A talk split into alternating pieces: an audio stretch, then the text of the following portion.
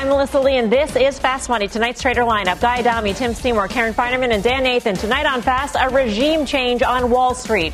Those words from noted investor Tom Lee as names like GameStop continue to rip higher. Just look at the move in the after-hour session. We'll get Tom's take on the Reddit rebellion and why he thinks this movement might be here to stay. Plus, sizzling hot, Beyond Meat soaring today, the big deal that sent shares back toward an all-time high. And later, stick around for a bonus hour of Fast Money. That's right, we're going to do 2 hours tonight. We want to hear from you, so if you've got any investment questions, tweet us at CNBC Fast Money. We just might answer you on the air.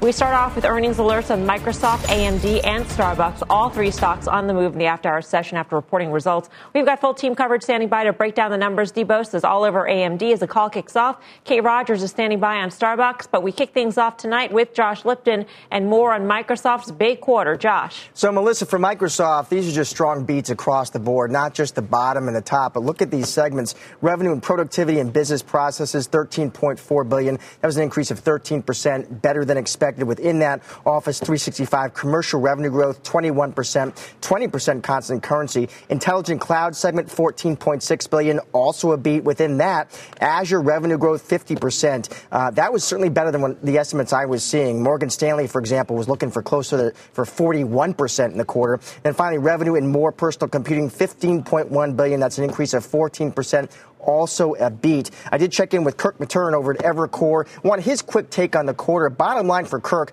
very strong results across the board.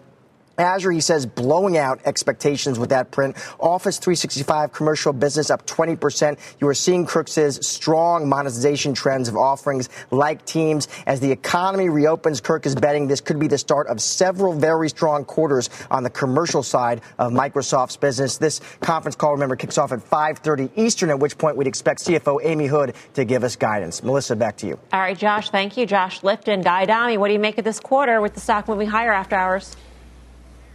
A number of things, Melissa, and I'm glad you mentioned that there's 2 hours tonight. Hopefully I'll have a chance to run to the men's room at some point. But what I'll say about Microsoft is it just shows you how lousy IBM's quarter was. I mean, I had Azure growth at 48%, but we're splitting hairs with Magnum PI there. But the thing that really stuck out to me was the fact that operating margins of 41.5%. I think the street was at 37%. Now, last night we talked about Apple trading at 32 times next year's numbers, and we talked about valuation. Well, I tell you what, Microsoft at 32 times, given this quarter and given the growth rate, to me is still extraordinarily reasonable. We're now above the September 2nd high, which I think is 235. That's your level to trade around. We really haven't wavered on this name for a long time, and I think you stay the course. This quarter gives you no reason to get out. 48%, I think, is in constant currency. Correct me if I'm wrong, but the street is going with the 50%, which is better than what was expected, and, of course, better also compared to last quarter. Dan Nathan, where do we go here with Microsoft?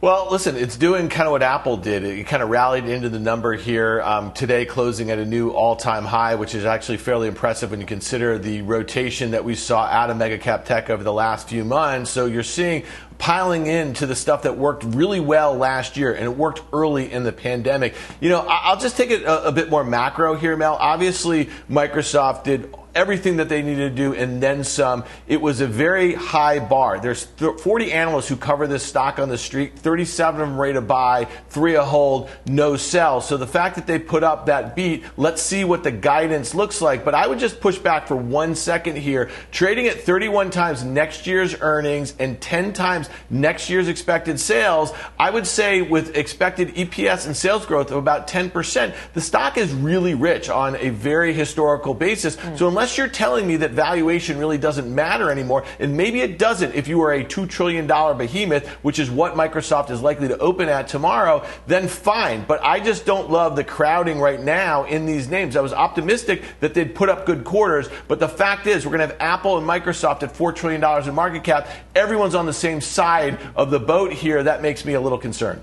Or maybe valuation doesn't, and we've had the conversation so many times, or maybe valuation in this market doesn't matter. In a market in which earnings power and earnings forecasts are so flimsy going into the next year, and maybe Microsoft, Karen, is an example of one that can, in fact, forecast pretty well where it's sitting right now.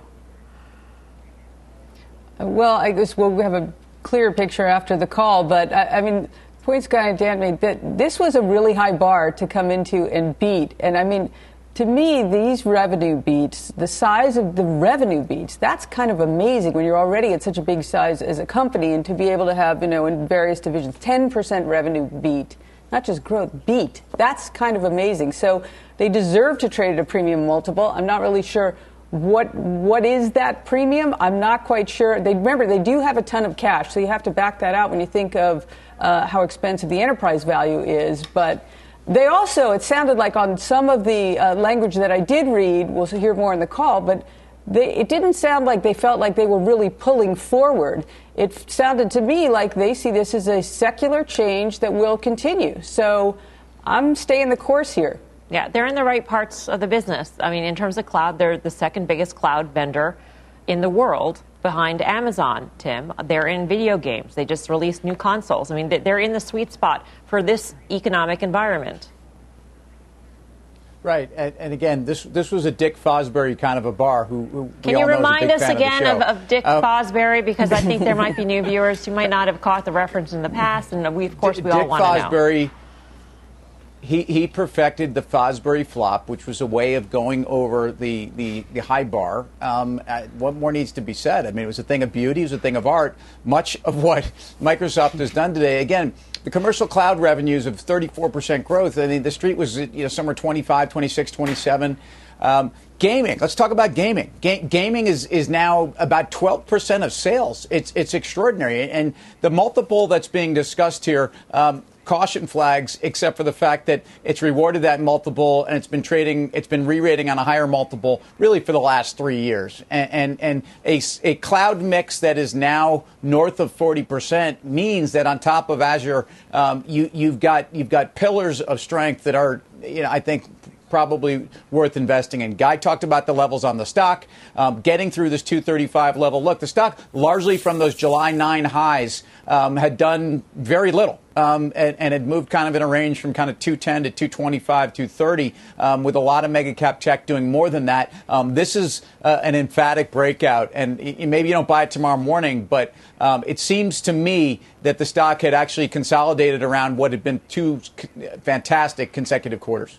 I see Guy raising his hand, and I'm tempted to just ignore it. But go ahead, Guy. What would you like to contribute? No, I know you make me feel as if I was at home, which I am, by the way, if you ignore me. No, I don't. Far be it for me to correct him in such a public forum, but Dick Fosbury didn't perfect the Fosbury flop. He actually created it. Dwight Stone's perfected it. And, folks, in the NBC world, that's the more you know. That's the more, yeah. Fast money, a font of tradable and useless like information. Remember when IBM reported, Dan, and what did they report? Cloud and cognitive services down 4.5% year on year. When you compare that to Microsoft's Azure, and granted, it's not completely apples to apples. It's maybe like apples to pears kind of comparison. But in terms of the order of magnitude difference between the two, it's tremendous. What does this tell you about IBM and the challenge it has as it goes towards the spinoff later this year? It tells me that IBM is really just... listen, I took it off my main board. I don't even have it on my screen anymore. I think Palantir is where it used to be. I mean that really seriously. I haven't looked at IBM since Palantir went public a few months ago through a direct listing. And here's the thing about IBM. I'll just tell you. Did you notice, even in this crypto craze, they stopped running that... you remember that tomato that used to make its way around the world on the blockchain? This was probably 2017, 2018. They don't do that. They were chasing every shiny object over the last 5 years, and they've absolutely gotten nothing right. So you tell me if they're going to get this Red Hat thing right. Obviously, the person in charge now is the one who used to run Red Hat. I just don't think so. Listen, as far as Microsoft, I want to go back to that for 1 second here. I think all these guys are right. I mean, listen, this thing is just, they're just doing everything right, and they're just, like, flexing right now. But I guess at some point, you just have to decide, right, like, how many $2 trillion sort of names can continue just to box out everything else, and that's a bit of a concern. And don't think for a second at some point people are going to wake up and say 31 times earnings and about 10 times sales is expensive, especially if we start to see interest rates kind of creep up a bit more, which I think this panel thinks is going to happen. So at some point in 2021, you better watch out below in some of these very crowded mega tech. We saw interest rates creep higher, though, Dan. It didn't fall out of bed. Well, hold on, Mel. Did it do anything over the last few months until just about literally a couple weeks ago? I mean, the stock ran 10% in a straight line into this print. It's up 5.5%. I'll bet you this, that this stock fills in that earnings gap over the next couple of weeks. You're a little bit of a market historian. You've been doing this a little bit. You often talk about how often some of these early leaders in the earnings season, you know, they kind of get that little, jitterness out of the way or whatever. We saw Netflix gap up 16%. It gave back almost half of that trying to fill in the gap. You might see Microsoft do that over the next couple of days, too. Do you agree with our friend Dan, Guy?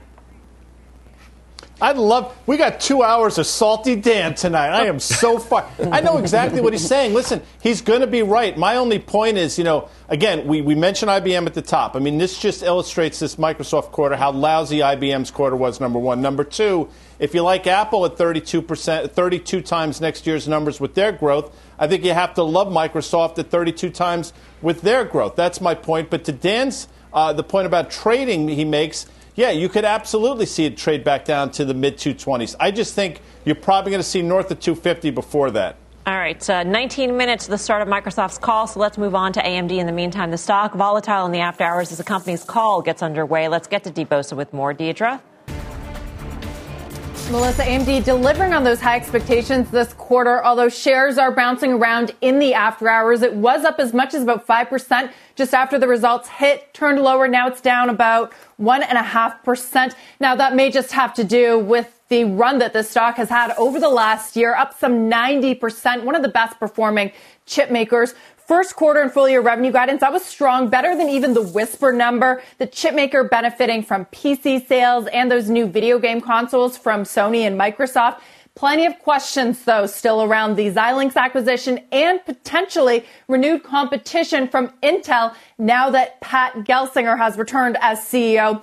AMD has, of course, been taking market share from Intel for years, but can it continue to widen that lead if Intel starts performing better? That's one of the key questions here that analysts are asking. I did ask Bernstein analyst Stacy Rasgon why shares started to slip, and he just pointed to those high expectations. And like many others, he is listening for more commentary on the call. That just kicked off with CEO Lisa Su talking about 2020 as an inflection point and saying that they will continue to build on that momentum that they saw last year. And don't miss her because she will be on Squawk on the Street tomorrow. Back over to you, Melissa. All right, Deirdre, thank you. Debo on AMD, and she'll be on the conference call, by the way, and keep us posted on that. So we're seeing the stock down 5% or so. It ran up 15% going into the quarter in the past 3 months, and we're seeing sort of the same, you know, context for Texas Instruments, which also posted what looked like a pretty good quarter, trading lower in the after-hour session, also ran into the results. Tim, where do you go in chips?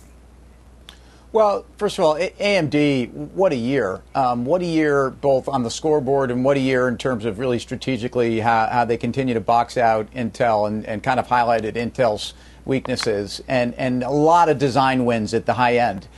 So both the client and end server markets, they continue to, you know, they come into 21 extremely well positioned at a time when a lot of people feel the enterprise dynamic could actually be picking up if, you know, as we come out of COVID, whenever that is. And so it's a question of where's the stock priced. And that's always been the question here.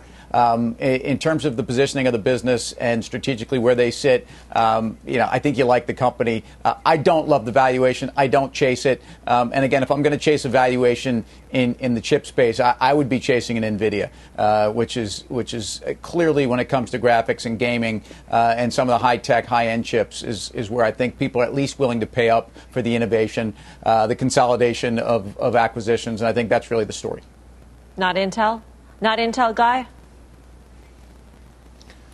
Well, I mean, you can make a pretty compelling case, and good for Dan Nathan, who made that case when the stock, I think, was trading around 47.5, 48, and obviously you saw where it topped out at. So although I make fun of Dan calling him salty, he's been spot on in a lot of these names.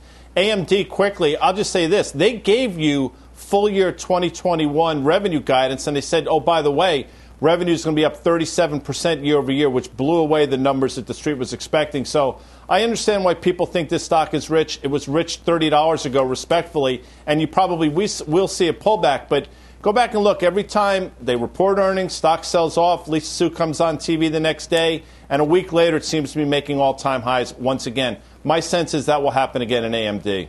do any of these chip stocks, Karen, look like values? And they may not look like values just on the surface in terms of their PE numbers, but in terms of maybe the guidance, they can give guidance that's pretty decent compared to some other companies and other sectors. Yeah, so just the valuation, though, to me is, AMD, that was a great quarter. Good for them. It's only down that much. I mean, they're a victim of their own success. That run was just extraordinary. Tech's that run also, not as much as AMD, but, it's expensive to the market. It's expensive to itself. So I really, if I had to pick value, I would look at Intel. That doesn't mean I would pull the trigger, because I think that's going to be a long time to turn around. And I'm thinking of it, should it be in the IBM camp where, it is cheap. It absolutely should be cheap. Intel, I think, is better than IBM. But the whole space, I don't know, just is too expensive for me. Should Lisa Su be worried about Pat Gelsinger, Dan? Of course. I mean, listen, Lisa Su knows what it's like to feel like the underdog, and she just really dominated over the last 5 years. And so I think that Gelsinger, he's going to have a nice honeymoon period. They're going to be able to kind of resort the decks, if you will. They made a lot of acquisitions over the last few years. Mobileye, Altera, there was a few others there. There was one, in the gaming space and crypto and all this sort of stuff. So they have all the pieces of the puzzle here. They just got to kind of strip down. He's kind of doubling down on the manufacturing. I think that right now a lot of people see that as maybe something they would have liked them to do, but the fact that they've already said they're going to kind of stay the course and maybe get things right makes the value that much more interesting. So to me, when we were talking about this name after they reported, I think late last week, we said, listen, you may see a gap fill back towards the mid to low 50s. That's probably where you get back in. You probably have very good valuation support and then catalyst support going forward with the new management. And I think Tim said something really interesting about NVIDIA. Mel, here's another name that has literally been going sideways over the last 4 months, has not made a new high since that September 2nd high. They're not going to report for a few weeks, though. So this is one that I think you got to keep a very, very close eye on. I think the semis are kind of overowned right here. I know that there's some massive chip shortages, which is going to be a huge tailwind going forward. I think the valuations are stretched. You'd probably love to see the whole space come in a little bit and set up for a move coming out of Q1. All right. Coming up, a regime change on Wall Street. Tom Lee joins us with his take on the Reddit rebellion and why he says the old guard needs to pay close attention to what is going on. But first, shares of Starbucks on the move in the after-hour session on earnings. That call is underway. We'll bring you the trade when Fast Money returns.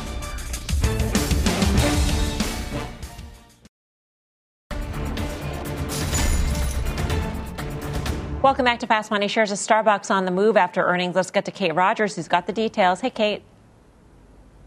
Hey, Melissa. Well, a mixed quarter for Starbucks, a beat on EPS here and a miss on revenue for Q1.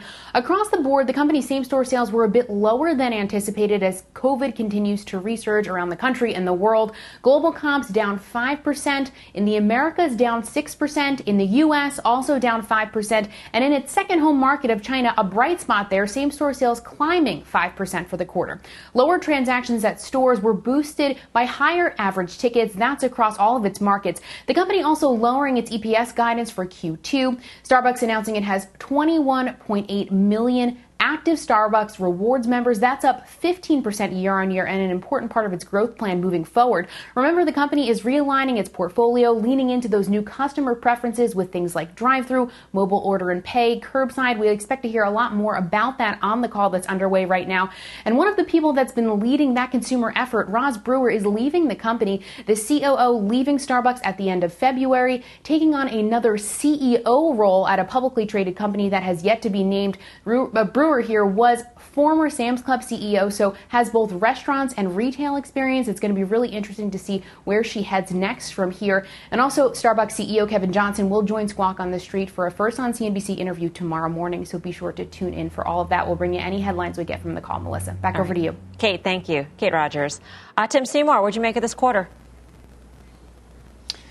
Look, the China growth is incredible. And remember when that's all we cared about with the growth stories, and we'd look at, again, plus 5% in a very, very difficult environment. They're going to grow same-store sales, they say, in China 100%, 160 new stores. So a lot to be excited about. And frankly, have reiterated 21 guide. So I think the numbers are going to be there. The things that I'm most excited about as a longtime shareholder is that, the mobile is 25% of sales, where it was about 17% coming in. So with all of that is the loyalty dynamic and the larger ticket sizes that we've seen. Starbucks continues to be able to have pricing power in a competitive marketplace.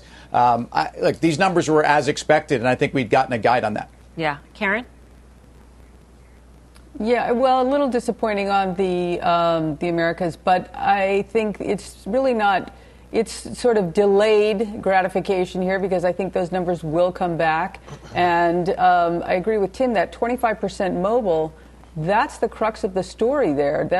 So that's tremendous growth, and I think we will end up seeing it.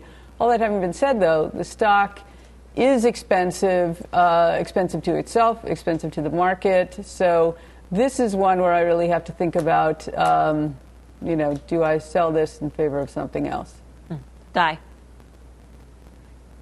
It's interesting. Tim mentioned the full year guidance is in line, but they guided lower for the second quarter. So I think it feels as though people are trying to figure out and make sort of heads or tails of this. I think the bull story is still intact. The problem is, as Karen and Tim mentioned, is valuation. At these prices, I think basically we gave back what the stock was up today.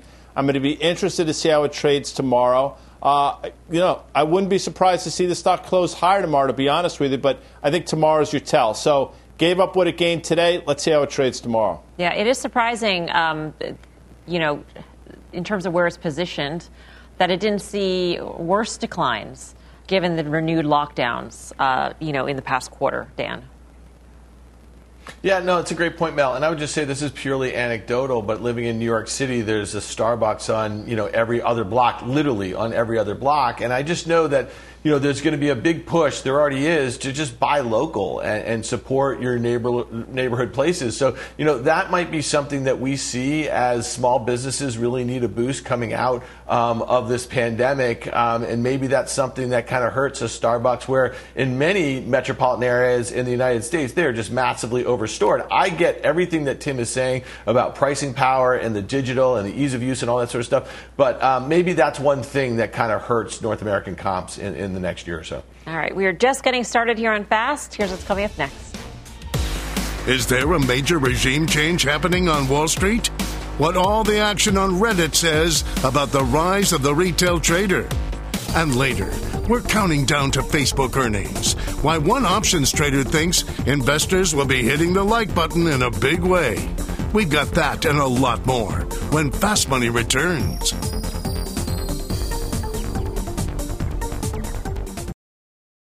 Welcome back to Fast Money. Shares of GameStop, it's surging after hours. Of course it is. The move coming after Tesla CEO Elon Musk tweeted, "Game stunk," with 2 exclamation points, with a link to the Wall Street Bets Reddit thread on GameStop. Our next guest believes the stock's epic move will likely signal a regime change on Wall Street. Tom Lee is head of research at Fundstrat Global Advisors and the newest CNBC contributor. Tom, welcome to the family. Welcome to Fast Money.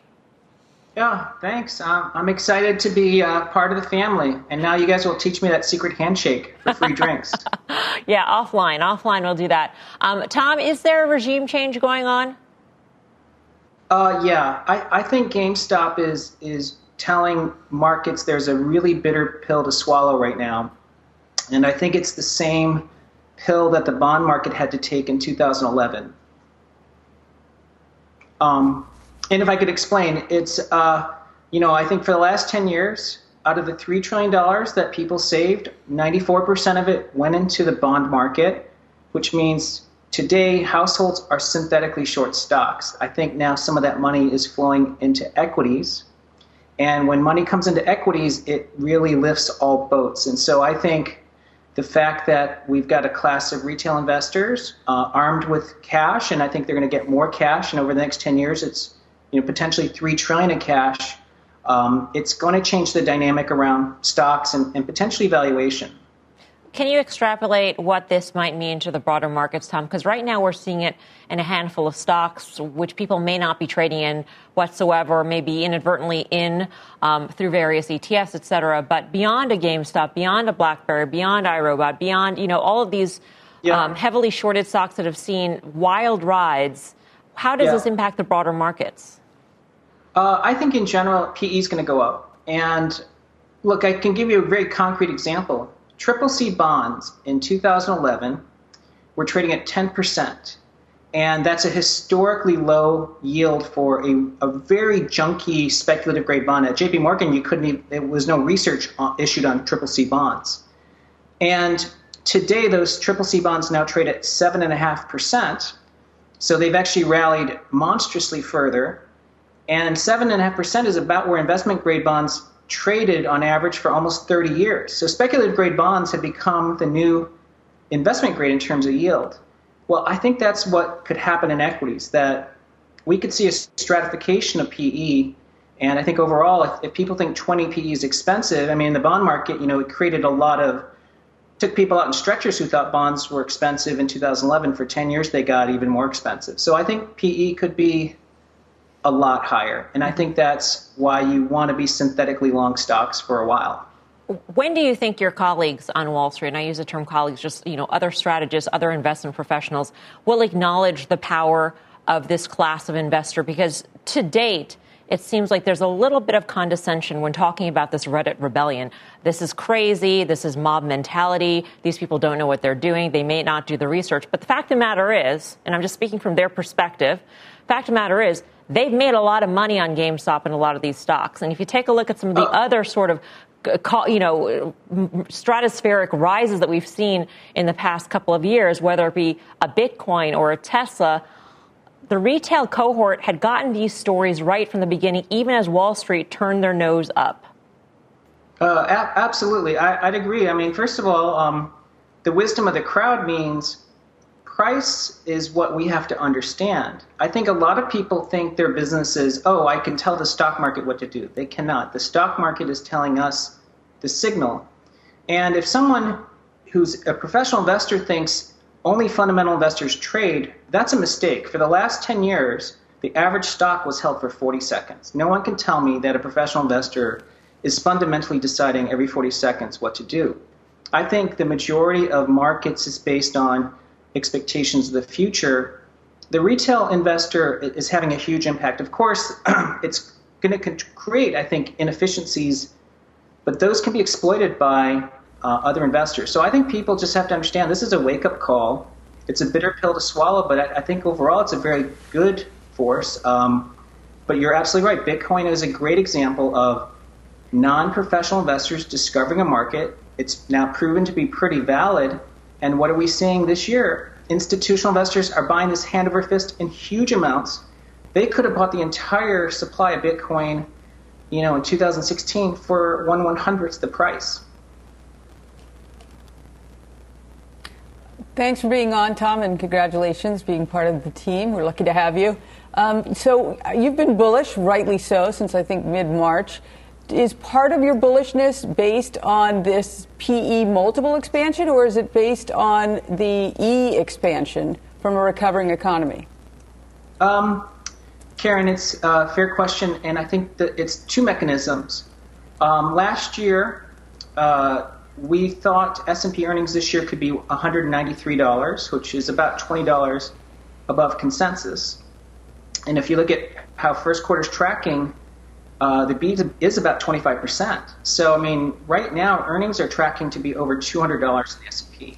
So I think there's a huge operating leverage story unfolding, along with pent-up demand.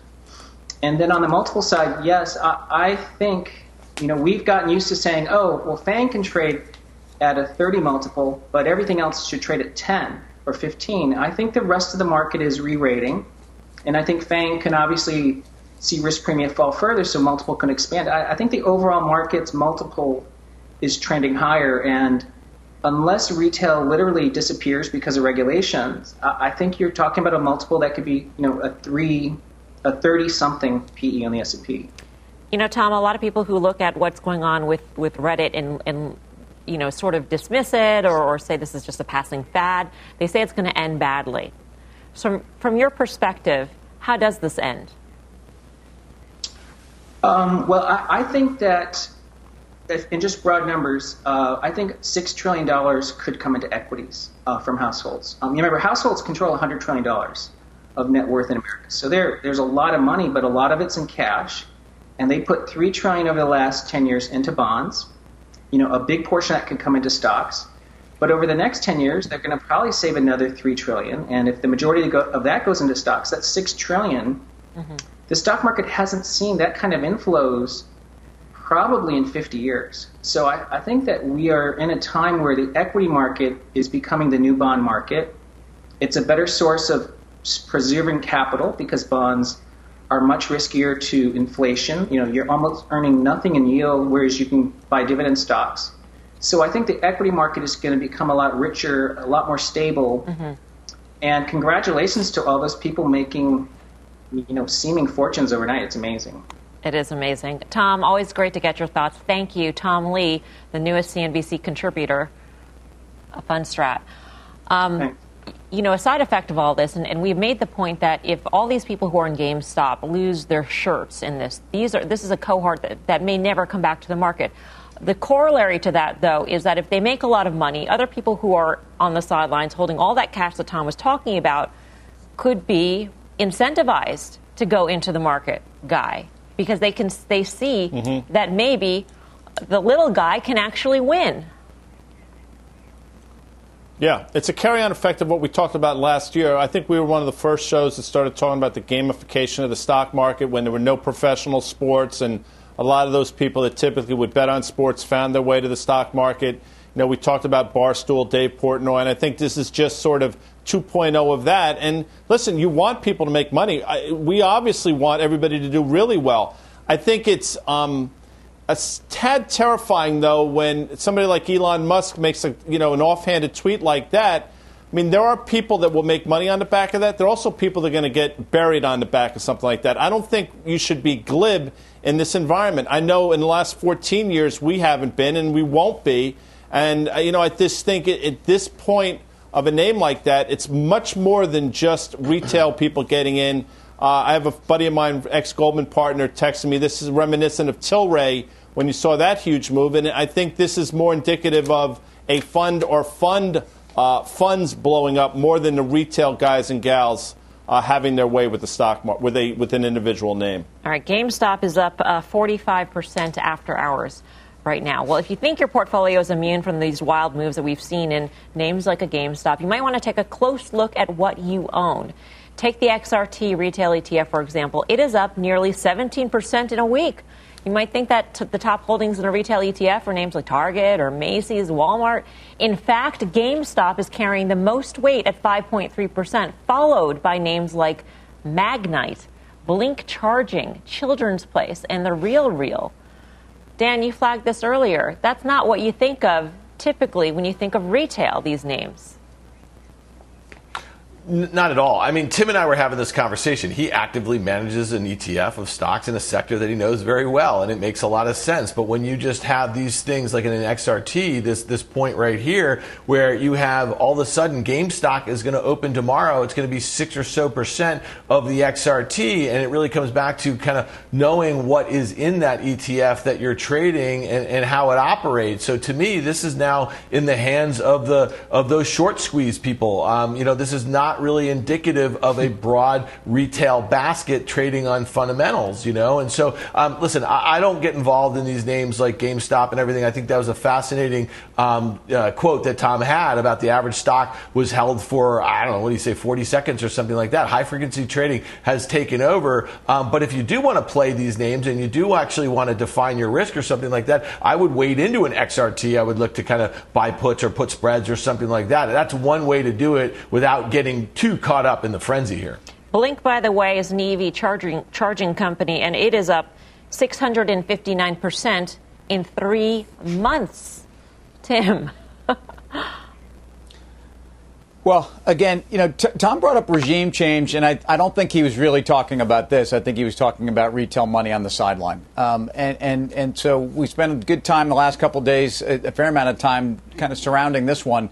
Flows over pros, or little guys and gals against the hedge funds, is yes, on some level. And I mentioned you live by the sword, you die by the sword. A lot of short sellers get very vocal out there in the press to state their point. I think you have a case here where what we're trying to do tonight is really articulate the risks. I ultimately, as an investor, believe that you know, this riptide is something that you wait it out. And again, you don't fight it. Now, in some of these names, that all those cliches we've heard about people remaining solvent you know, or not being able to remain solvent as the market becomes irrational. But the point I think we want to make about the XRT is it's outperformed the S&P by 33% since mid-November. That's not a statement per se on how healthy the consumer sector is. We spent a lot of time talking about discretionary retail or big box or things that are doing very well. But I think our point here is that the XRT, which is a massive, massive ETF, is now something that I think actually you want to wait out the riptide. I actually think there's an opportunity on the short side. I would, you know, and I don't think you're going to get taken out of the woodshed. Again, define your risk, do your work, only invest what you think you can lose. But I think the move here in retail as a class in that ETF, and I think Dan is saying that as well. Yep. Coming up, we will get more on this Reddit rebellion and a special bonus hour of Fast Money. You'll hear from one former SEC lawyer who says regulators are about to come down hard on all this action. That is coming up at the top of the hour. But first, beyond belief, the news that sent shares of Beyond Meat bubbling to their highest level in nearly 2 years. The details when Fast Money returns.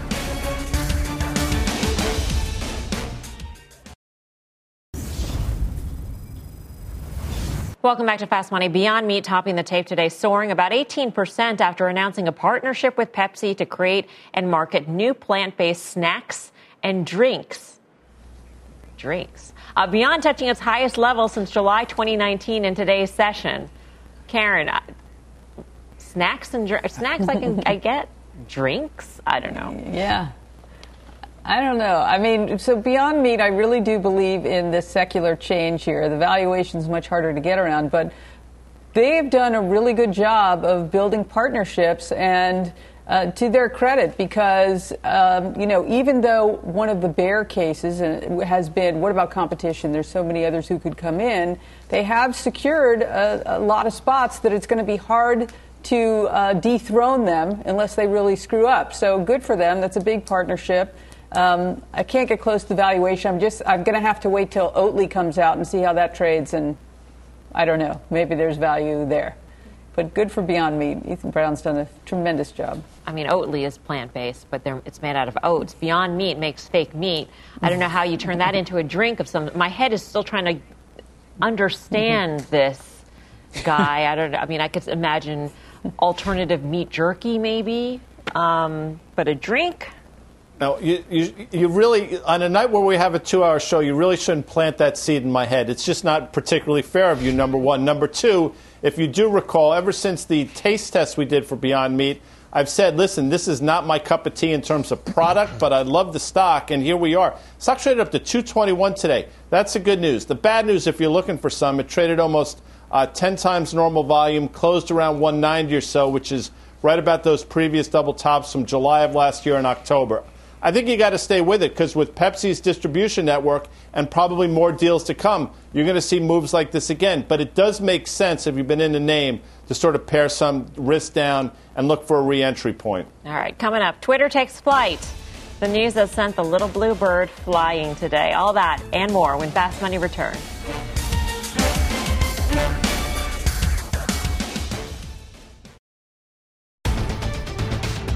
Welcome back to Fast. Breaking news on Walgreens. Let's get to Kate Rogers. Kate. Hey, Melissa. Well, we told you that Starbucks COO Roz Brewer is leaving the company at the end of February. Dow Jones citing sources saying that Brewer will be headed to Walgreens and will become its CEO, and that an announcement could come as soon as this week. Of course, Brewer having extensive experience in consumer-facing businesses, former CEO of Sam's Club, time at Starbucks, and now, according to Dow Jones, heading over to Walgreens. Melissa, back over to you. All right, Kate, thank you. We can see Walgreens shares moving higher in the after-hour session. Tim, what do you make of this move? I like this move. I think with Walgreens, I like Walgreens as a company that may be starting to go through that inflection point. Remember, this is a company that people have been waiting on a long-term strategy. It's a company that's got, made a bunch of acquisitions, including VillageMD, and there's some sense that they're going to get into, the evolving healthcare space and the digital healthcare space. They've got a number of tech initiatives inside of Walgreens. They have $10 billion of healthcare investments. So I think there's a lot of intrinsic value here and a lot of opportunity. Sounds like you've got a CEO coming in and knows exactly how to push some of the digital buttons and knows how to handle the very unwieldy, platform they have. So it's a company that's been doing nothing for a long time. And I think this is the beginning of a turn. Yeah, if we can make prescription drugs as easy to get as a latte, Karen, I think that would be major. Yeah, I mean, Walgreens and CVS has both suffered from, fear of Amazon just, taking business and never giving it back. But I actually think when the vaccine distribution becomes more prevalent, that the Walgreens and CVSs of the world will have an opportunity to get that customer back. At a PE of 10 and change, I think it's attractive. I think it's worth a look. It's a good hire. I like it. All right, up almost 4% right now. Coming up, ready to rally. Another big cap tech stock is about to report tomorrow. Option traders are betting on a big breakout. We'll bring you the trade. And stick around for a bonus hour of Fast Money. If you've got an investing question, tweet us at CNBC Fast Money. We might just answer you on the air. We will be back right after this.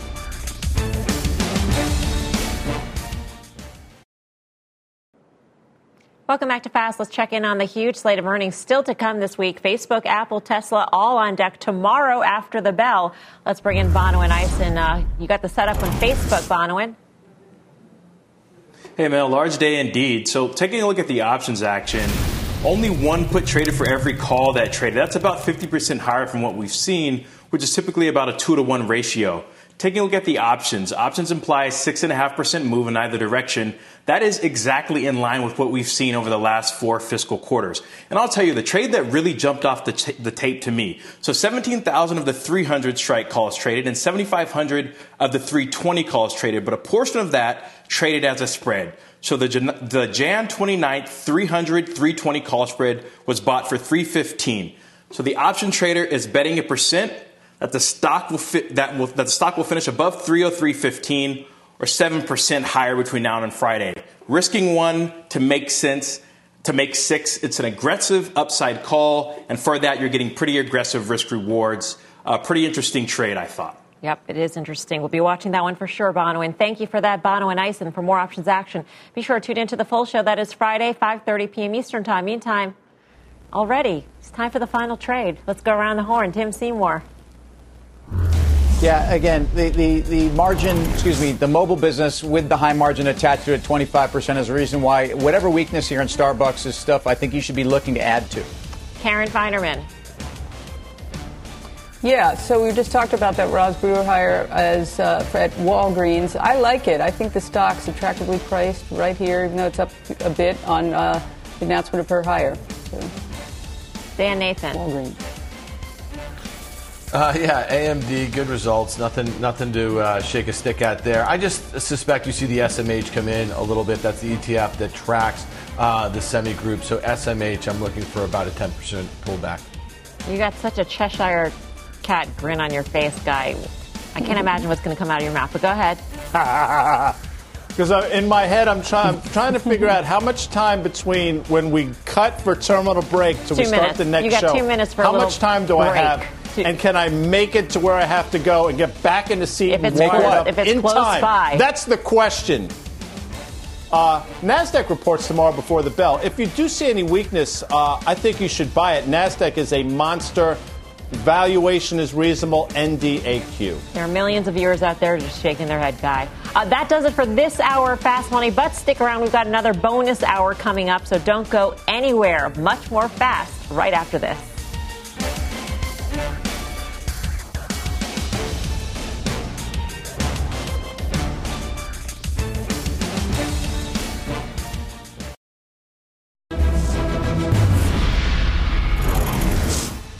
Hey there, Mad Money fans. Kramer's off tonight, but you are in luck because we've got a bonus hour of Fast Money for you. Coming up, Wall Street's Reddit rebellion, the trading frenzy, creating big waves in the market. You'll hear from a former SEC attorney who says, get ready for a regulatory crackdown. Plus, Twitter takes flight. The stock soaring today. We'll break down what is behind this big move. And we want to hear from you. We are answering your questions about the hottest stocks you're trading right now. So tweet us at CNBC Fast Money. We might just answer your question live on the air. Your traders tonight, Guy Adami, Tim Seymour, and Dan Nathan. Welcome all. Let's get right to it. We kick things off with a monster move from Microsoft. The stock is surging after hours on earnings. Josh Lipton is fresh off the earnings call. Josh, what's the news here? So right now we do have Microsoft executives talking to analyst Melissa. Let me sum up some of their summary right here. CFO Amy Hood saying commercial cloud, $16.7 billion with growth accelerating. She called out an overall PC market that was stronger than expected. The ad market, she said, showing improvement. That, of course, benefiting search and LinkedIn. Gaming, record engagement. CEO Satya Nadella was also on the call. In broad strokes, he says what we're seeing here is this new age of digital transformation. And Microsoft, he says, is the one powering that with its cloud platform. He says they're investing to bring their cloud to even more customers. Going line by line here, LinkedIn, he called out revenue up 23%, record levels of engagement in the quarter. Teams, Nadella says, 60 million daily active users on mobile alone now. And gaming, Nadella said, surpassed $5 billion in revenue for the first time. Launch of new consoles, he says, was the most successful in the company history. Most devices ever sold, Nadella saying, in a launch month, we are gaining console share. Melissa, back to you. Did you say 60 million daily active users on mobile alone? Yeah, that was right. That was Nadella did talk about Teams, and he did give that stat, Melissa. 60 million daily active users, Nadella saying, just on mobile at this point. That's tremendous. Josh, thank you. Keep us posted. Josh Lipton on the Microsoft quarter. We're seeing those shares up by 3.7%, so really holding on to that after-hours pop initially when the earnings results were released. Dan Nathan, anything change your mind on Microsoft here in terms of valuation? No, it's interesting. It's hard to get a sense in the after-hours, Mel. Like you said, the stock is trading about $240. That's up about $7.50. The implied move in the options market is about 4.5% on average. The stock has moved about 3.5% over the last four quarters. Let's see how this stock acts tomorrow morning. The good news, which was expected, might not have been baked in yet. The fact of the matter is like, who out there is left to buy this stock? If you're a technical trader, fine. You may want to play for an epic breakout after a long consolidation. But when you consider where the market is and how crowded this trade is, the news was good. But at some point, maybe it just has to continue to consolidate and figure out what that next leg is, what that next catalyst is for the stock to have a meaningful breakout. Tim Seymour, what did you make of some of the line items that Josh had highlighted? Gaming, $5 billion business. It's 12% of sales. It's an extraordinary area for them, and I think a higher margin area for them, along with just the fact that the sales mix from cloud and the margin enhancement with that is continuing to be well north now of 40%. So, look, yes, who's the marginal buyer? Who's the marginal buyer of any overweight, mega cap tech stock at this point, especially with some of the liquidity trends we talked about in the previous hour for the market overall. Microsoft has to be as confident of an overweight position as there is out there right now. Yeah, Guy Adami, I'm glad Tim mentioned that because for any of these tech stocks, like an Apple, let's say, which hit an all-time high just yesterday, you could have said who was a marginal buyer for a very long time, and yet here we are. Yeah, and then the flip side of the coin is then have any of these stocks given you any reason to sell it? Like, does this Microsoft quarter give you a compelling reason to get out of the name or take profits in the name? And I guess that's a back and forth. And I totally understand what Dan is saying. He's going to wind up being correct. My point earlier in the 5 o'clock show was, Microsoft at 32 times to me is actually more attractive than Apple at 32 times for a myriad of different reasons. And the things that stuck out to me from what Josh just said, operating margins were 41.5%, which is staggering, much better than the street was looking for. And then he mentioned search as well. And then you have to do the read-through. What does that mean for Google or Alphabet going forward? And that's a stock that's been on fire since their last quarter. So I understand why valuation is a concern, and I understand in terms of who's the incremental buyer. But nothing in this report, nothing that I've heard, obviously, in the last hour or so, is forcing anybody to hit the sell button right now. There are a lot of extrapolations that we can make from the quarter. onto other companies, whether it be because of Microsoft's cloud business or because of the gaming revenues like Game Pass or from Teams, Dan? Yeah, well, you know, Mel, you bring up three areas that have uniquely benefited Microsoft as it relates to the pandemic. So if you thought this was a 1 or 2 quarter pull forward last year, then you're wrong, right? And so we've seen that it's actually been an acceleration of these trends that Microsoft has been positioning for over the last few years or so. I guess at some point, really what you have to start modeling in for fiscal 2022, and we're halfway through the current year of 21, is what is this company value? Valued at with decelerating sort of earnings and sales. These guys just talked about these fantastic operating margins of 41%. I think the expectation was 37%. At some point, all of this is going to see some deceleration, and I made the point in the last hour. Listen, I'm not making a case to sell the stock. We're just talking about it here. Like, is it like a pounding the table to go out and buy it right here, right now? I don't think so, because based on fiscal 2022, you have a consensus at 10% earnings growth, 10% sales growth. It's trading about 31 times earnings. About 10 times sales.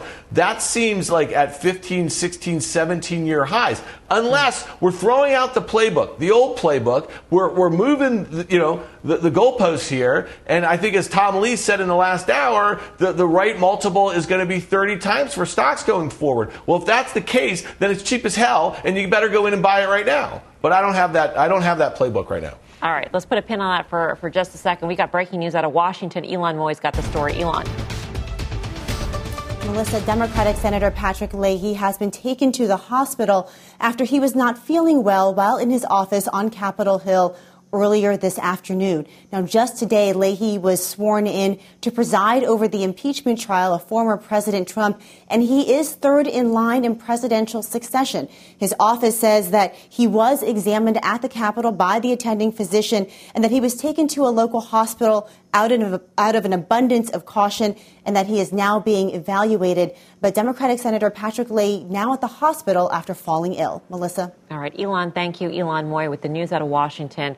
Let's get back to Microsoft here. We are seeing the shares tick to their after-hour session highs, up by more than 5%. Let's bring in Jared Weisfeld, tech sector specialist at Jefferies, for his thoughts on this quarter. Jared, does Microsoft deserve the valuation it has?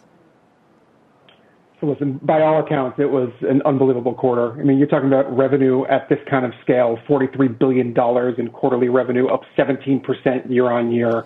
And, you know, when you listen to what Satya and Amy were talking about, the CEO and the CFO of the company, they're talking about these digital transformations that are accelerating at a very meaningful rate.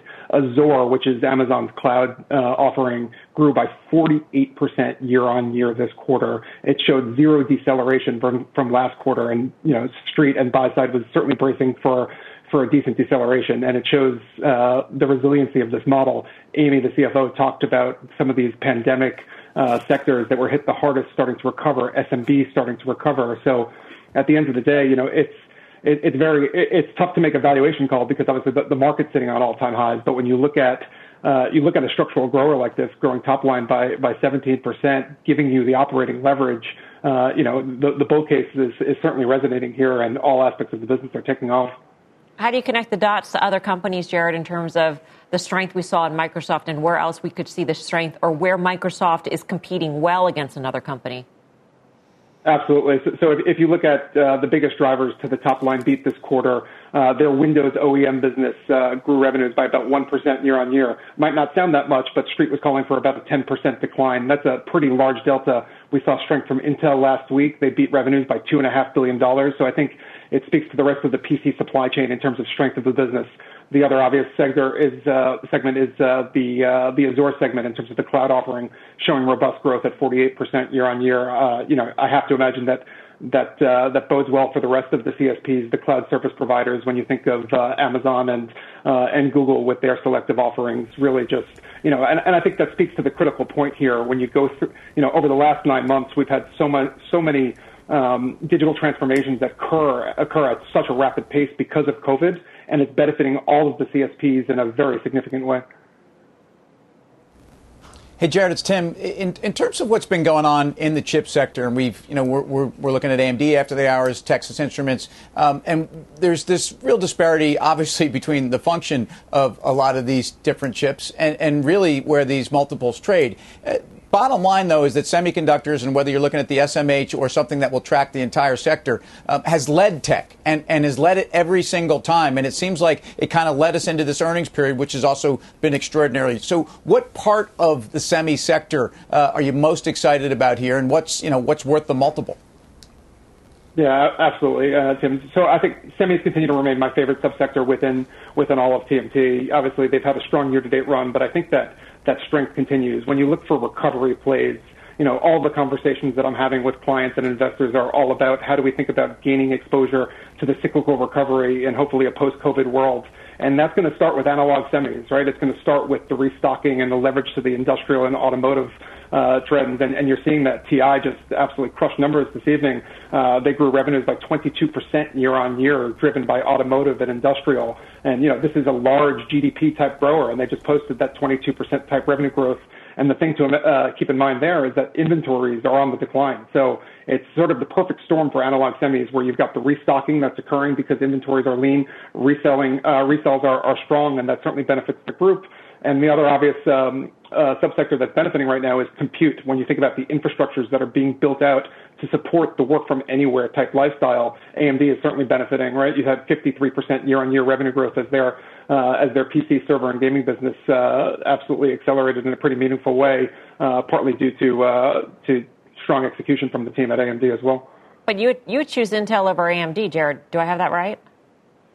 When you look at the risk rewards between the two, it's pretty interesting, because if you take a step back with respect to what happened last week at Intel, they beat revenues by $2.5 billion versus the street, right? Just a massive revision. They accelerated their 10 nanometer and 7 nanometer process technology roadmaps versus expectations, and they gave a Q1 guide that was above the street. And Pat Gelsinger, the new incoming CEO, who's incredibly well respected, came on the call and talked about committing themselves to the IDM model, the integrated device manufacturing type model, where they're going to manufacture their own chips for 7 nanometer in 2023. So when you combine all of that in the context of where the stock is trading at a 50 to 60% discount relative to the broader group, a lot of conversations I'm having with investors are how do we think about just the relative risk reward in Intel versus AMD. Jared, always great to get your insights. Thank you. Jared Weisfeld of Jefferies. Let's get back to Josh Lipton. He's got more from the call on Microsoft. Josh. So, Melissa, Microsoft CFO Amy Hood just giving guidance, and you see the stock taking another leg up in the after hours. Let me bring that to you. Remember, she goes segment by segment. So productivity and business processes, that would be Office 365, LinkedIn, $3.35 to $3.6 billion for Q3. That is stronger than the street was looking for. Intelligent Cloud, that's a segment that would include Azure, $14.7 to $14.95 billion. Again, stronger than the street was forecasting. And finally, more personal computing, $12.3 to $12.7 billion. Street was closer to $11.6 billion. Within that segment, she certainly called out gaming, saying they look for revenue growth there of 40%, in part driven by those new consoles. Amy Hood saying we have executed well in the first half of this fiscal year. Melissa, back to you. Josh, thank you. Josh Lipton, stock's up 5%. Guy Adami, don't know if you want to comment on Microsoft or Jared's choice of Intel over AMD. No, I understand what Jared's saying about Intel. I think Dan would probably agree. And by the way, we talked about it at 5 o'clock. We've talked about it for a while. Dan talked about Intel at 48. It traded up to 63 and change. So good for Dan. And in valuation, Intel's a much more compelling case. I totally get it. I'll just bring up Texas Instruments real quick, because why not? It was a very good quarter, and he mentioned the revenue growth. If there's a problem with Texas Instruments, you're not getting the same EPS growth. You had big operating margin beat, which is a really good thing. And their profit in one of their segments was significantly better than the street was looking for. My problem with Texan here is not revenue growth, it's EPS growth, and I think it's getting dragged up with the rest of the chips. So in order, if you want to play the game, I'd rather AMD over Intel and Intel over Texan. Well, there is no game, but I guess you can play it if you choose. Tim, I don't know where you stand on any of those three. I stand offended that Guy played the game by himself, is what I do. I mean, and I think it's an embarrassment to us. No, I'm just kidding. It's fine. Intel over AMD. I'm long Intel. I haven't been happy with the path forward and a lot of the news flow. And I think Texan over AMD as well. But Intel over Texan. And it's really a function of both. I think the storyline at Intel is far from exciting and bullish. But this is still a company that's had a record top line year in the last fiscal year. I mean, and has enormous cash flow. So there's a lot to fix there. They're going to fix it. I think the story at Texan is a little more commoditized and a higher multiple. That's a little bit more difficult to justify relative to AMD. But that's I think why we play would you rather. Favorite chip stock, Dan?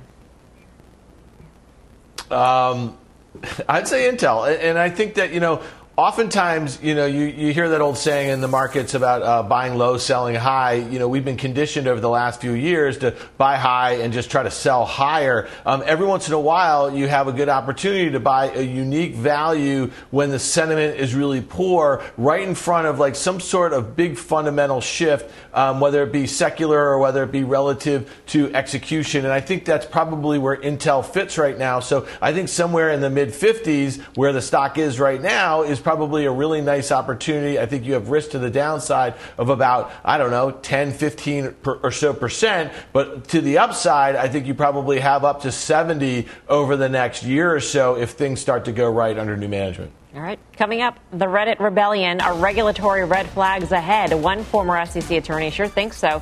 He'll make his case. Plus, Freeport-McMoRan in free fall today. What's behind this move, and is there a buying opportunity? We've got that trade next, and you've got questions. We've got answers. Keep those Twitter questions coming in. We'll get to them later on in the show. Much more ahead in this bonus hour of Fast Money.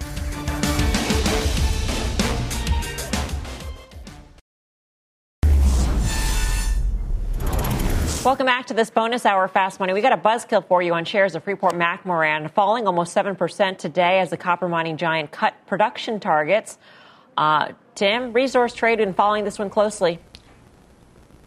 Yeah, and I wouldn't run too far away from this one. And even after a 16% pullback in the last few days, as if somebody knew what was going to come out here, stock's still up 55% in the third quarter and still, very much on an upward trajectory.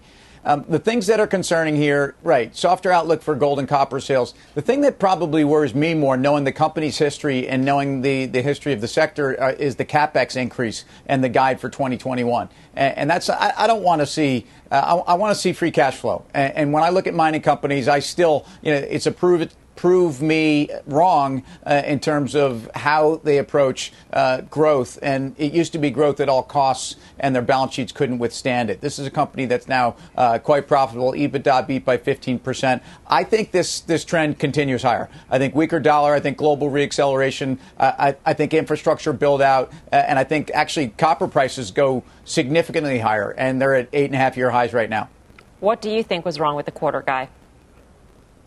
It was in line. I mean, when you had a run from 15 to 33 basically since September, you need more than just an inline quarter. And to Tim's point, maybe the guidance scared some people, but I'll just say molybdenum just to say it, because why not? That's something we used to say all the time back in the day. But what I will say, I think the dollar is going to continue. It's hard for me, Tim, as you know. I mean, I'm challenged in a lot of different things. I'll say I think the dollar is going to continue to get torched. I think every rally in the dollar is going to get shorter and shorter in duration. So if you believe, like I do, that the U.S. dollar is headed lower in 2021, I think you stay the course in FCX, understanding you're going to see moves like this over a 2 or 3 day period. I'm not scared. I think below 24, I'd be concerned. I don't think we're getting there, though. What is your favorite weak dollar trade, Dan?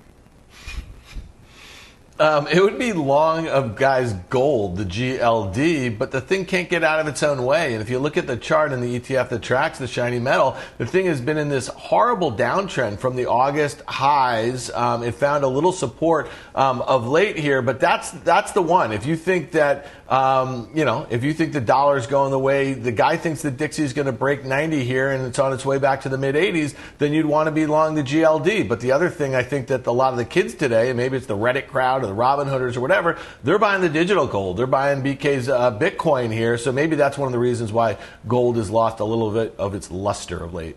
All right, coming up, another big move for GameStop. The stock is soaring in the after-hour session. Coming up, you're going to hear from one former SEC attorney who says the big move could raise red flags. And later, Twitter on a tear. We'll break down how to trade the social stock. All that and much more on this special edition of Fast Money.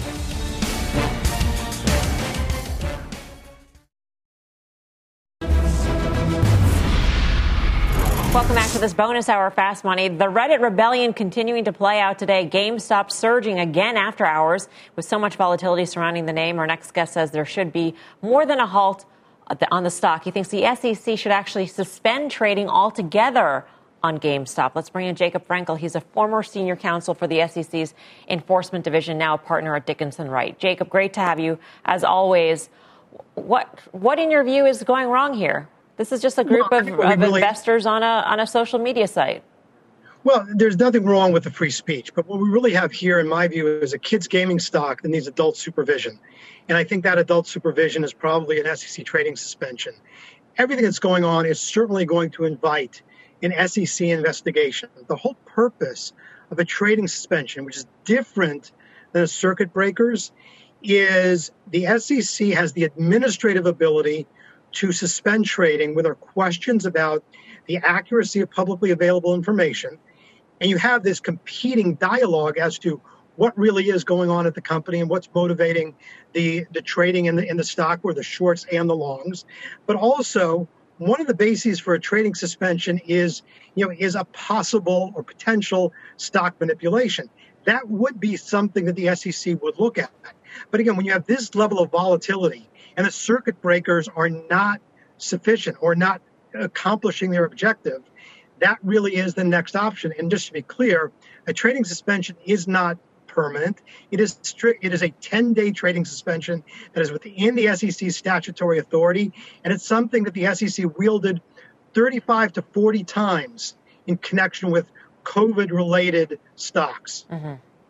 How do you prove market manipulation? I mean, how do you prove that anything that anybody is saying on Reddit or any other site for that matter is wrong or done with an intent to manipulate the stock price? And why is this different from a bunch of investors on an Apple thread talking about the stock of Apple? It's just Apple's a much bigger market cap, doesn't move as much. Well, Melissa, that really is a great question. That's exactly what the SEC would look at. And what it would look at is it will align what is being said, the accuracy of what is being said, and who is doing the trading, and is there some type of, big word from the last couple of years, collusion within that trading. But when we're talking about manipulation, what we're really talking about from an investigative purpose is that the SEC would look at whether there's actual active trading for the purpose of raising or, in the case of the shorts, depressing the price of a security for the purpose of inducing others to buy or sell that security. That's what the SEC is going to look at. It's a very time-consuming process. It's kind of stuff I worked on when I was at the SEC and actually found very, very challenging and interesting, because you really then are getting into the motivation, the communications, the timing, and the information. Mm-hmm. And in this day and age, everything's fast. Well, let me ask you this question, and I guess I'm just going to play the role of devil's advocate, and from the perspective of what I've read on this Wall Street Bets thread, how is this any different from a couple of hedge funds or a few hedge funds saying that they're going to go short a stock? They've communicated via email. One goes on CNBC or on Twitter and states that they have a short case, puts out a YouTube video.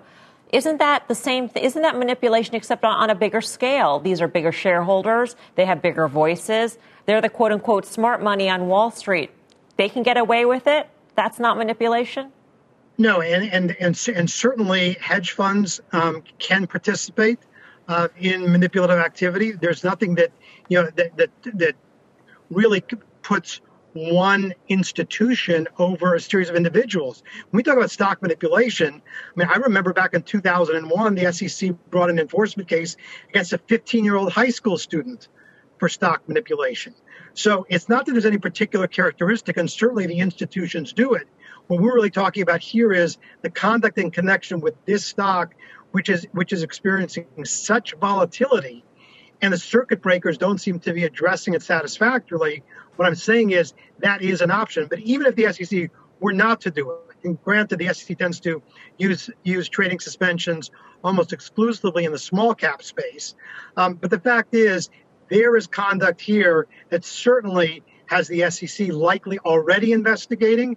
And in all likelihood, there's also a parallel criminal investigation, because ultimately, if you get down to it, you marry up the fundamentals of this company with a stock price, I think there are a lot of questions, and the analysts are asking those same questions.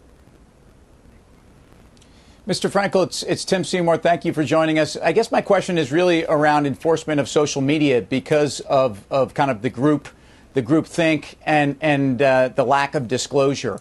Is there anything developing within the SEC that's, you know, seeks to at least tighten up the reins around this, because it does seem that these forums are ones that really almost anything goes? Well, it goes beyond that, because if you look at how many cases have to be brought around what's being said on, for example, the message boards around small cap stocks, that really is the issue. There is, you know, the SEC will not touch free speech.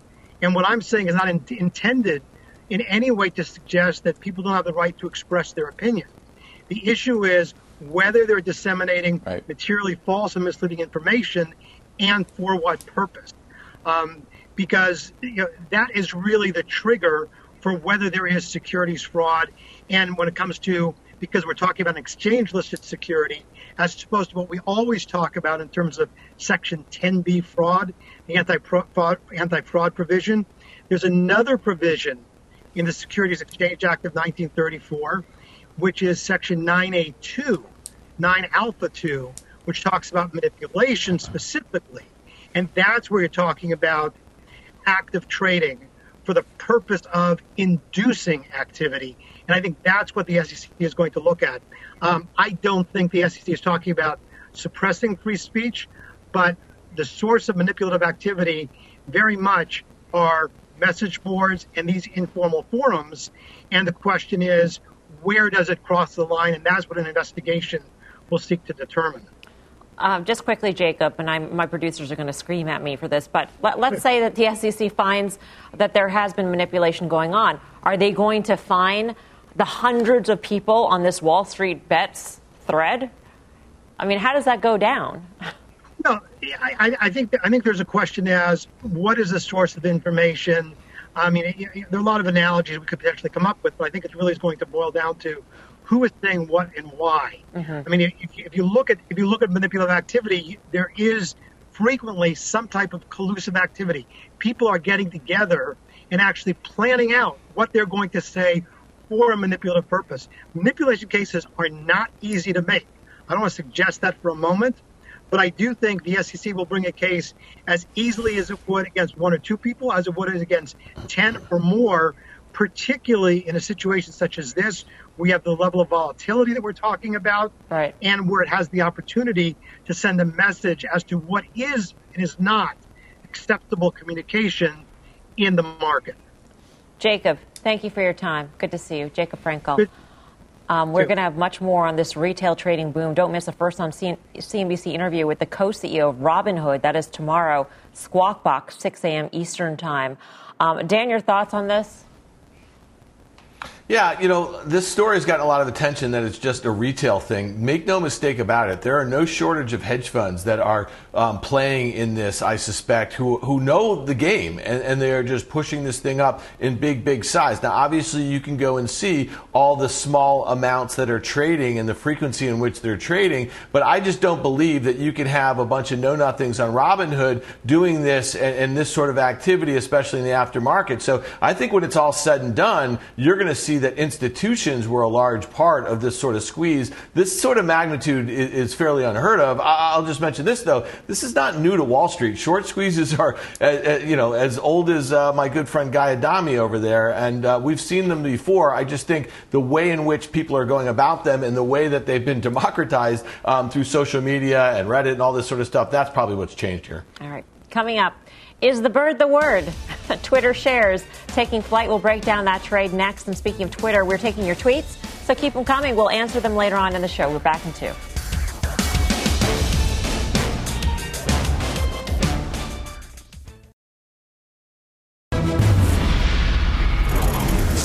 Welcome back to the special edition of Fast Money. Check out shares of Twitter jumping 4% today. The company launching a new feature to combat the spread of misinformation on its platform. Birdwatch will allow users to flag potentially misleading tweets. Is that why it's up 4%, Guy? What do you think? No, they settled a shareholder lawsuit. They bought, getting into the newsletter business, which is good for them. I mean, I think that might be part of it, but I also think Jack Dorsey is one of the most underrated CEOs in the country. I mean, think about what he's done with both Square and Twitter. It's pretty remarkable. Twitter continues to be in this uptrend since the March lows. It really has not broken that uptrend despite this move we've seen to the downside. And I think this stock continues to rally into earnings, if I'm not mistaken, on February 9th. It's like Dan is in your head. Dan's got a chart, I think, showing that uptrend. Yeah, so Guy and I talk stocks every once in a while. You know, it's interesting. You know, that event is February 9th. You know, my view when the stock was in the low 50s a couple weeks ago was that once Trump leaves the platform or forced to be leaved, and a lot of his followers leave, that they're going to see lower levels of engagement. We saw a massive pull forward last year when they saw 20 million net ads. I think it was in Q2, but in Q3 they saw a big drop. So I wouldn't expect to see greater monthly active users or monetizable monthly active users when they report on February 9th. But the point about Guy, what Guy just made, the acquisition of Review, and then they have a February 25th Analyst Day. And that's the day that I think that they start to talk about some of these new innovations that may come in. This is a platform that hasn't changed much. So then let's go to the chart. It stopped to the penny at that uptrend. If you look at the last two times, it hit that uptrend late June and then again in November, early November. The stock over the next 2 months rallied 40%. So you had to bounce off that uptrend. Maybe you see back to those prior highs in the low to mid 50s over the next couple weeks. All right. Coming up, Walgreens soaring in the after-hours trading session. We'll bring you the trade and the details behind this move next.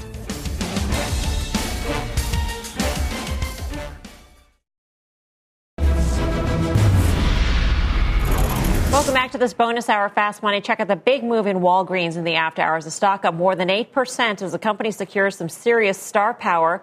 Let's get to our Kate Rogers with the details. Kate. Melissa, that's right. Very, very true on star power. Starbucks is announcing this afternoon its current chief operating officer, Roz Brewer, is going to be leaving the company at the end of February. CNBC's now matched the Wall Street Journal report that Brewer will be named CEO of Walgreens as early as this week, citing sources. Now, once that announcement's made, she's going to join a very short list of female CEOs at Fortune 500 companies and will also notably be the only black female CEO of a Fortune 500 company. Challenger Gray & Christmas also reports that more women came into the CEO position in 2020 than in any other year. Now, Brewer had been with Starbucks since 2017, was also previously CEO of Sam's Club, so she does have experience in both the retail and restaurants world. At Starbucks, she was working closely on the company's transformation and new store formats, including those important drive-thrus, pick-up, and mobile order and pay, also streamlining the customer experience, working on things like eliminating certain tasks for baristas to after hours so they could focus on consumer engagement in stores and boost those scores there. Starbucks also teamed up with Washington State on its healthcare vaccination rollout, as did Amazon, where Roz Brewer is also a board member. It's interesting to see the healthcare ties through all of these companies as this news comes out. Now, both stocks moving on the news. Starbucks was lower. All that, of course, could be tied to its earnings report. And also, Walgreens got a nice pop on the news, up over 7% in the after-hours trade. Melissa, back over to you. All right, Kate, thank you. Kate Rogers. Tim, you're familiar with Brewer from her role at Starbucks? Yeah. Big loss for Starbucks. Congratulations to Ms. Brewer. I mean, it's an exciting opportunity. I think it's very exciting for Walgreens shareholders, and I think the stock has languished. Looking to complete the long-term strategy. A lot of different things that have happened already, including that Alliance Healthcare sale, which was very good for Walgreens shareholders. And I think, I mentioned some of the initiatives that VillageMD, which is essentially a primary care digital provider, gets them into a business they should be in. I think the core focus on retail and digital pharma is where this company's going to be. And I think there's a lot of value there. And I think intrinsically, some of the other investments that they've made, they've got cash to deploy. And I think they will be acquisitive. So I think it's an exciting time to be with a company that these are the moments you wait for as investors. I think this is one of them. Still ahead on this bonus hour of Fast Money, we're getting you set up for tomorrow's trading day. A ton of big household names reporting earnings, from Apple to Facebook to Tesla. We need to watch when they report when this bonus hour fast returns.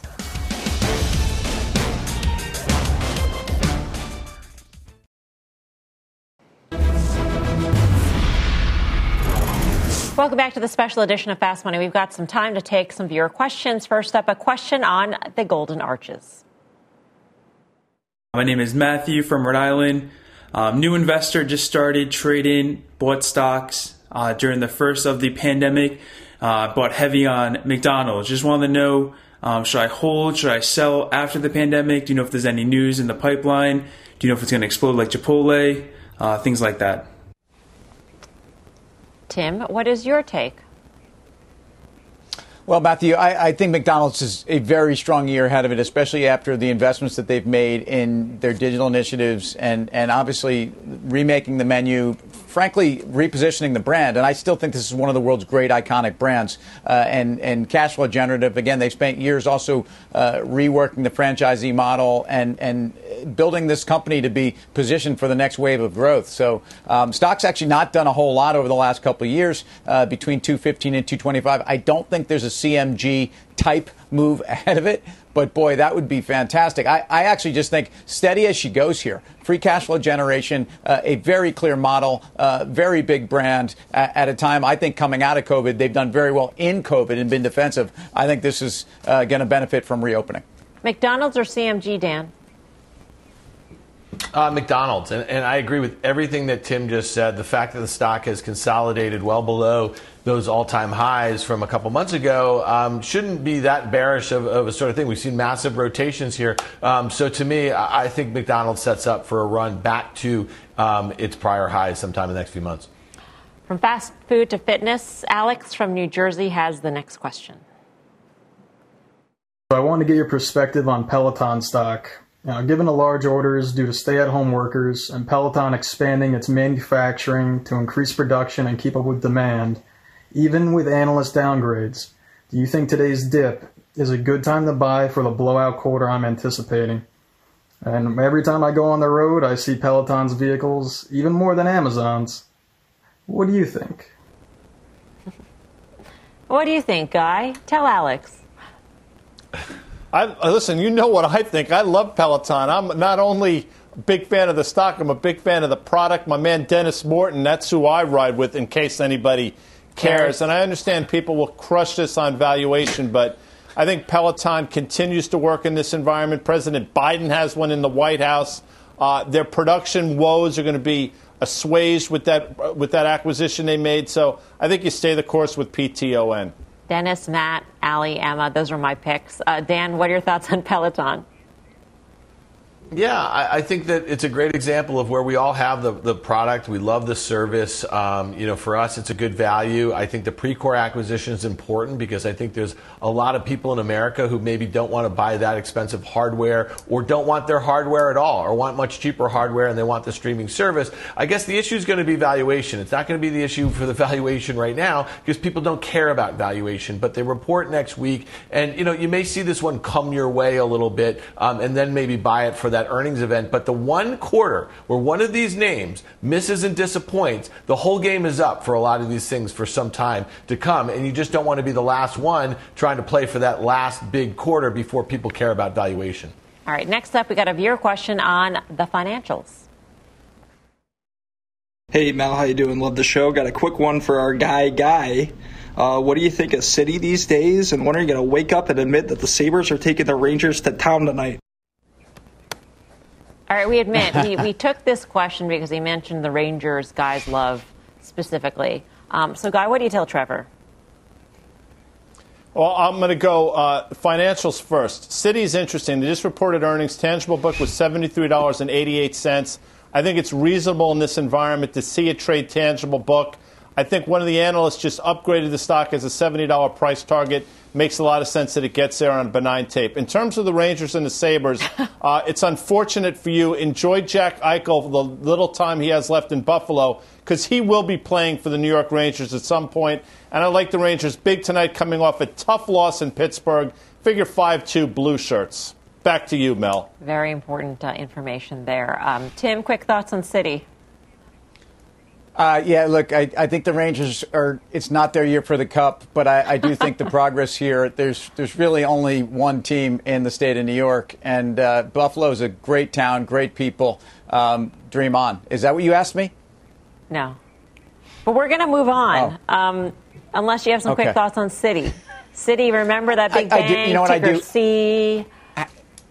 How about that? I'm actually long Citibank. I think this has been a disproportionate pullback in banks as the yield curve has come back. What happened? All those people said we were quickly going to 150 or 170. I don't know that you need that. I think the earnings season for banks was very, very bullish. The regulatory environment is far more constructive for banks than people thought it was going to be under this administration. Citibank, to me, is a lot of operational leverage. And then how about all those provisions, those loss provisions that are going to be rolling off? Own Citibank. All right. Well, you know, tomorrow's a very big day. Very, very big day when it comes to earnings. We've got Apple, Tesla, Facebook, just to name a few. That brings us to our next question. What is up, investment committee? My name is Connor. And I'm Lucas. We go to the University of North Carolina at Chapel Hill, and we're here today to ask you guys a question about Tesla.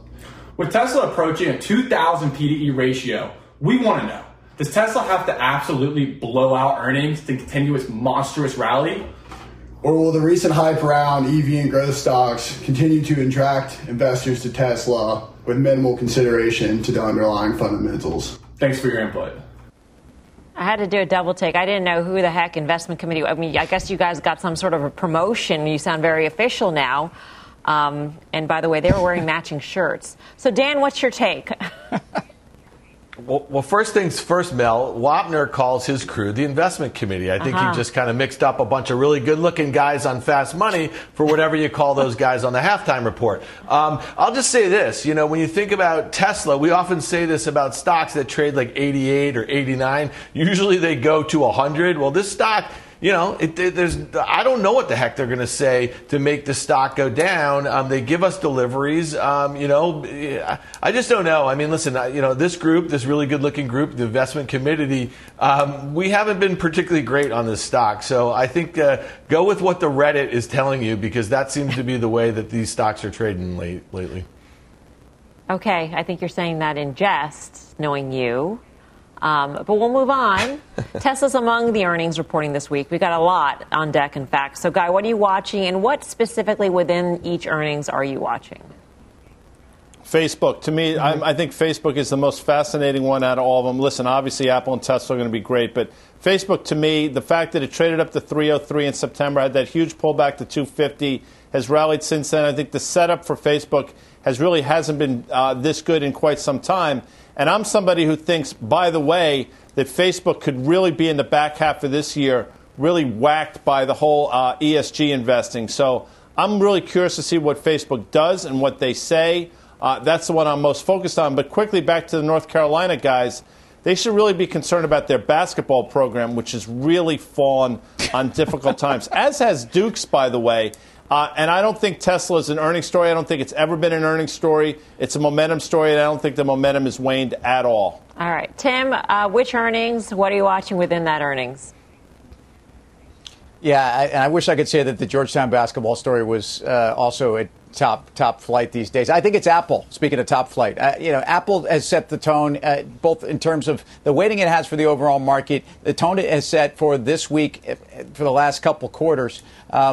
The most important part of the Apple story to me really is around the services story. And as you've now gotten to this case where there's an expectation of a high teens growth number in services alone at this point are a very important part of the company. The App Store, I think, grew 40% or is expected to this quarter. So once again, Apple to me is the story that moves the market.